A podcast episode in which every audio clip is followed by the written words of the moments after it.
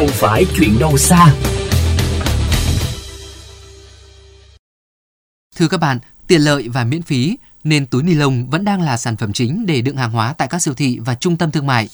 Hình ảnh khách hàng dùng túi lớn túi nhỏ ni lông trở nên quen thuộc bởi trong siêu thị ni lông cần bao nhiêu cũng có. Phản ánh của phóng viên Nguyễn Yên.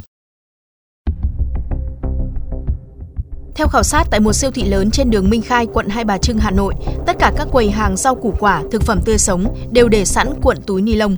Trong khi đó rất hiếm khách hàng mang theo làn nhựa hoặc túi vải. Vì thế chỉ cần mua một củ gừng, vài quả ớt, ít hành lá cũng có thể dùng một túi ni lông. Sau một vòng mua sắm, mỗi khách hàng đều rời siêu thị với khoảng 2 đến 5 túi ni lông đựng đồ dùng thức ăn.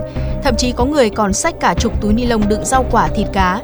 Nhiều người còn cho biết không thể tưởng tượng được đi siêu thị mà thiếu túi ni lông thì sẽ như thế nào.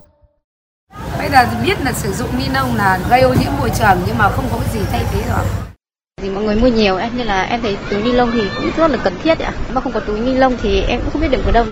Nó là thứ là không thể thiếu được khi mà đi siêu thị. Kể cả như quả chuối nho nhỏ gói một cái túi ni lông nhìn rất là phản cảm. Khó khăn đấy tại vì là không phải lúc nào em cũng thủ sẵn được cái túi vải ở trong trong người. Vì tính tiện dụng, lại miễn phí và siêu thị sẵn sàng cung cấp nên hiện nay mua thứ gì cũng liên quan đến túi ni lông và số lượng còn tăng gấp nhiều lần vào dịp lễ Tết. Với mục tiêu chống rác thải nhựa, Hà Nội và thành phố Hồ Chí Minh đều phấn đấu 100% siêu thị và trung tâm thương mại không sử dụng túi ni lông dùng một lần và khó phân hủy, chuyển sang các sản phẩm bao bì thân thiện với môi trường. Tuy nhiên, theo bà Vũ Thị Hậu, Chủ tịch Hiệp hội các nhà bán lẻ Việt Nam, tình trạng sử dụng túi ni lông như một thói quen khó bỏ.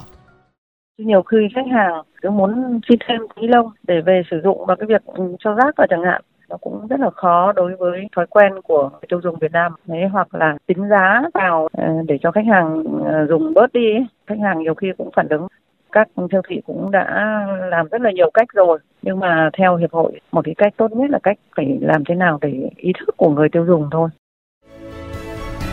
trong nỗ lực thay thế túi ni lông tại các siêu thị, nhiều quốc gia trên thế giới đã có những biện pháp từ cứng rắn đến mềm mỏng, như một mặt đặt ra chính sách bắt buộc cửa hàng sử dụng sản phẩm đóng gói và túi đựng thân thiện miễn phí, một mặt duy trì túi ni lông nhưng tính phí cao và khách hàng phải trả thêm tiền nếu muốn sử dụng.